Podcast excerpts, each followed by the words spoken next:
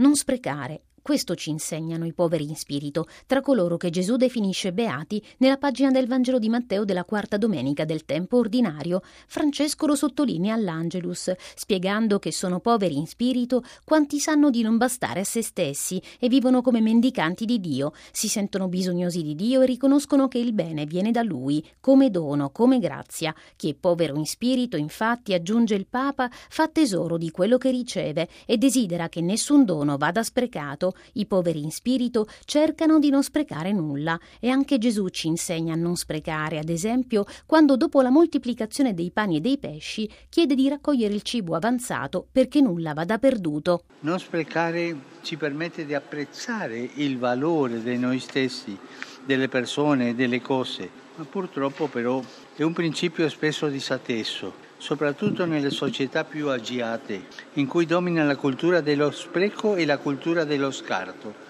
Ambedue sono un peste. E contro la mentalità dello spreco Francesco propone tre sfide. Non sprecare il dono che noi siamo, non sprecare i doni che abbiamo e non scartare le persone. Bisogna anzitutto partire da se stessi. Ognuno da noi è un bene, indipendentemente dalle dote che ha. Ciascuna donna, ciascun uomo è ricco non solo di talenti ma di dignità, è amato da Dio, vale e prezioso.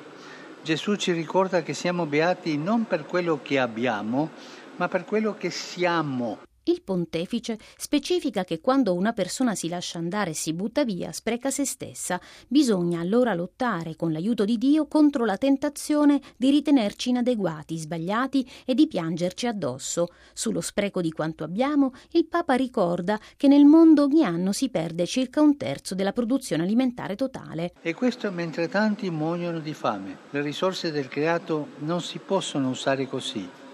I beni vanno custoditi e condivisi, in modo che a nessuno manchi il necessario. Non sprechiamo quello che abbiamo, ma diffondiamo un'ecologia della giustizia, della carità, della condivisione. E poi la cultura dello scarto usa le persone, buttate via quando non servono più, non interessano più o sono di ostacolo. Si trattano così specialmente i più fragili, osserva Francesco, i bambini non ancora nati, gli anziani, i bisognosi e gli svantaggiati. Ma le persone non si possono buttare via e gli svantaggiati non si possono buttare via.